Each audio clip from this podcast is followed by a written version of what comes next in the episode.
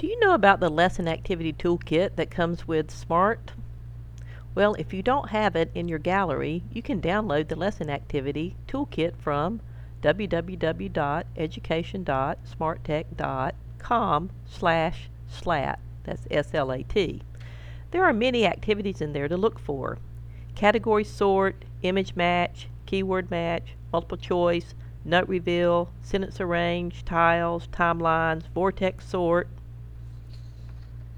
so if you don't have that, it would be good if you would get it.